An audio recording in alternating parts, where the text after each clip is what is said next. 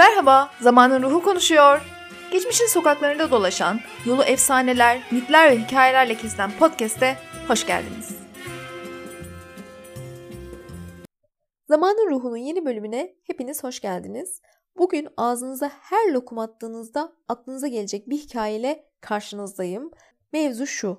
Osmanlı İmparatorluğu 19. yüzyıla kadar lokumun tarifini bir sır gibi nasıl saklamayı başardı ve 19. yüzyılda Avrupalı bir aşçı bu tarifi İstanbul sokaklarını arşınlayarak nasıl ele geçirdi? Yani mevzu bayağı derin.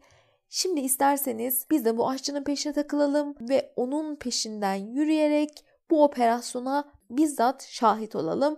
Hazırsanız geçmişe ışınlanıyoruz.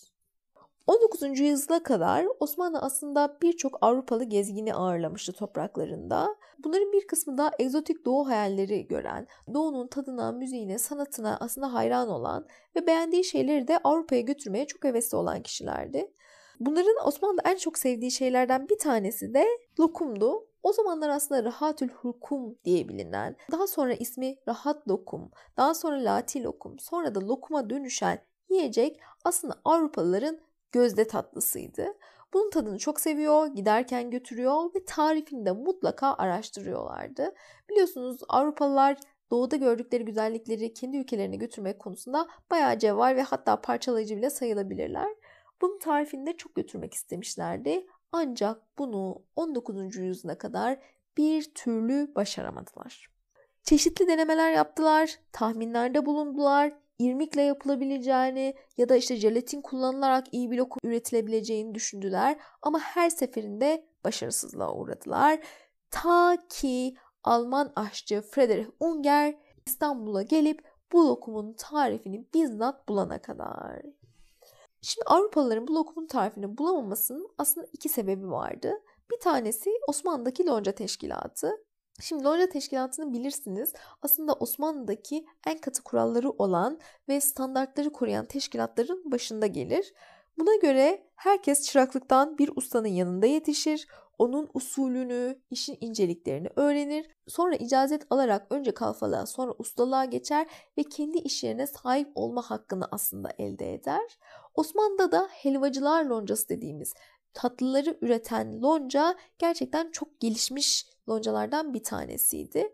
Buradaki lonca çok çeşitli kollara ayrılıyordu. Örneğin kadayıfçılar başka, akideciler başka, lokmacılar başka, lokumcular başka, hoşafçılar başka koldaydı. Yani siz aslında akideci esnafındaysanız sadece akide şekerinin tarifini yapmayı biliyorsunuz. Çünkü akide şekeri yapan bir ustanın yanında yetişiyorsunuz. Ve akideyi yaparken yanında işte kadayıfı da öğrenip aynı dükkanda ikisini de satma hakkına sahip olmuyorsunuz. Sadece bir ürünü üretip satabiliyorsunuz. Bu da şunu getiriyor. Aslında bu tarifleri çok az kişi biliyor. Sadece ustalar ve onların yanında çalışan sayılı çırak biliyor. Onlar da hayatları boyunca bu işi yapıyor. Böylece de bu tarifler imparatorluğa da yayılmıyor. Ta ki nerede kaldı? Avrupalı seyyahların bu tarifleri ele geçirmesi. Lokumun tarifinin öğrenilmemesindeki ikinci sebep de aslında basit bir yanılgı.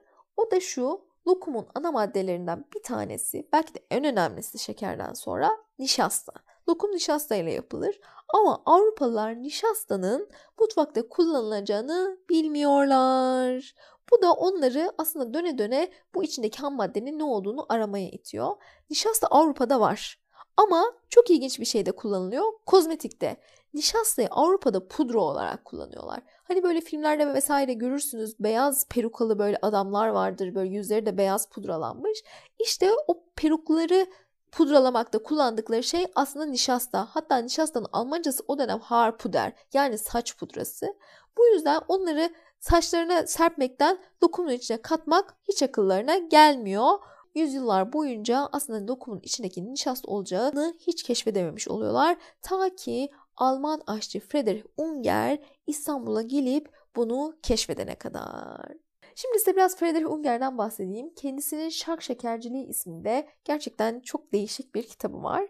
İstanbul'a gelmiş ve İstanbul'daki şekerleme tariflerini toplamış. Ama bunun tabii bir de perde arkası var. Perde arkası da şöyle efendim.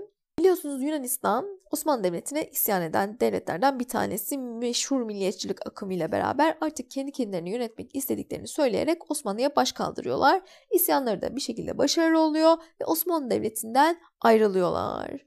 Tam Yunanlılar kendi kendilerini yönetecekken orada bir orada bir ufak sıkıntı çıkıyor ve Yunanlıları Almanlar yönetmeye başlıyor. Bildiğiniz Yunanistan'ın ilk kralı Bavyeralı bir Alman prens oluyor. Kendisi birinci Otto. Ve bu prens de Almanya'dan tüm mahiyetini getiriyor. Sarayı Almanlarla dolduruyor ve Yunanistan'ı Almanlar yönetmeye başlıyor. Tabi Yunanistanlar sonra buna da isyan edecek ve bu kralı da başlarından indirecekler. Ama şimdi biz oraya kadar gitmeyelim ve saraydaki aşçıbaşı Frederick Unger'e odaklanalım. Şimdi o zamanlar Avrupa'da şekerleme ile alakalı neredeyse her şeyin temeli Doğu. Yani önce İran, sonra Araplar, sonra da Osmanlı. Hatta sugar candy kelimesi bile sukker kant yani nöbet şekeri kelimesinden geliyor. Hani bugün o işte sugar candy diye her yere yazılan pembe renkle özdeşleşmiş kelimenin aslı aslında nöbet şekeri yani düşünebiliyor musunuz? İşte o yüzden aslında böyle peynir şekeri, onların fondan dedikleri, bizde çevirme denen şekerin vesaire her şeyin kaynağı Doğu yani Osmanlı. Frederick Unger de bunu çok merak ediyor. Bu tariflerin aslını çok merak ediyor ve bu tariflerden de aslında Avrupa'da yapabileceklerini ortaya çıkarmak istediği için bir doğu seyahatine çok meraklı. Yunanistan'a gidince önce çok mutlu oluyor. Çünkü Yunanistan da sonuçta Avrupa'nın doğusu sayılır. Hemen oradaki şekercileri, özellikle meşhur şekercileri ziyaret ederek bu doğudaki müthiş şekerleme çeşitlerinin, tatlı çeşitlerinin sırrını çözmek istiyor. Ama Yunanistan'da büyük bir hayal kırıklığına uğruyor. Şimdi size biraz Frederick Unger'i tarif edeyim. Yani şöyle gözlerinizi kapatın. İnce, uzun boylu bir adam düşünün. Mutlaka bu adamın incecik bir bıyığı olmalı. Bir tatlının ufacık bir kaşıkla tadına baktığını ve yüzünü ekşittiğini düşünün. İşte bu adam Frederick Unger hiçbir şey beğenmiyor, her şeye laf çarpıyor, hiçbir şey onun gözünde yeterince mükemmel değil. Yunanistan'da da dediğim gibi büyük bir hayal kırıklığına uğruyor. O meşhur şekercilere gidiyor ve şöyle bir yorum yapıyor. Körlerin ülkesinde diyor tek gözlüler kral olurmuş. İşte bu meşhur şekercilerin de durumu bu. O kadar kötü gidiyor normal şekercilerin durumu. Bunlar da işte eh biraz iyi bir şeyler yapabildikleri için burada meşhur olmuşlar. Bakıyor ki bu iş Yunanistan'da olmayacak. Osmanlı'ya gitmesi lazım. İstanbul'a gitmesi lazım. Bu tariflerin sırrını o sokaklarda araması lazım.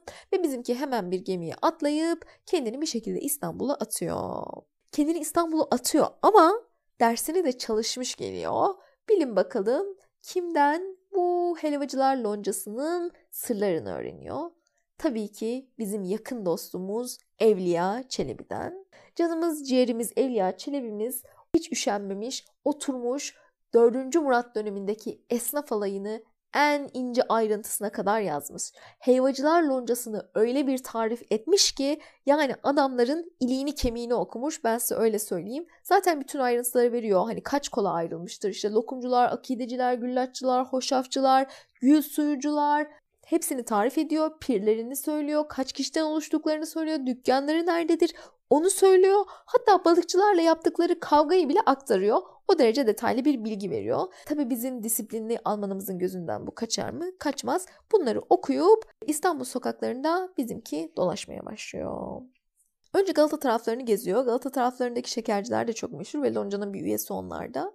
Sonra da saraya girmek istiyor. Sarayın mutfağında bizzat padişahın yediği şekerleri öğrenmek istiyor.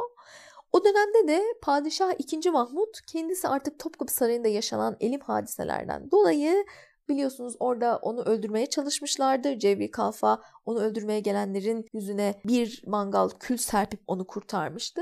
Kendisi artık bu olayları geride bırakmak için Beşiktaş Sahil Sarayı'na taşınmış orada yaşıyor. Bizim Frederick şöyle diyor.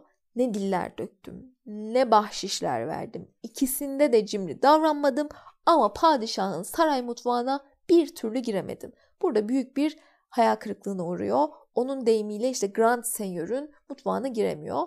Ama o dönemde terk edilmiş Topkapı Sarayı'nda Valide Sultan yaşıyor ve onun böyle kıdemli aslında emekli olmuş diyebileceğimiz bazı kalfaları işte cariyeleri de orada. Onlar için de aslında sarayın küçük bir bölümü çalışıyor. Oraya girmeyi başarıyor. Ama dediğim gibi çok kısıtlı bir bölümü çalışıyor ve çok az çeşit çıkarılıyor. Orada pek aradığını bulamıyor. Ama sokaklarda dolaşırken bütün şekerlemecilere uğruyor ve onların yaptığı tarifleri aslında not almaya başlıyor ve lokumunda tarifini çözüyor. Lokumun içinde nişasta olduğunu anlayan ilk Avrupalı bizim Friedrich Unger. Kendisi bu tarifi çözdükten sonra şunu diyor. Aslında lokumun yapımı çok basit. Sadece nişasta ve şekere bakar ve marifet onu 2 saat boyunca güzelce karıştırabilmekte.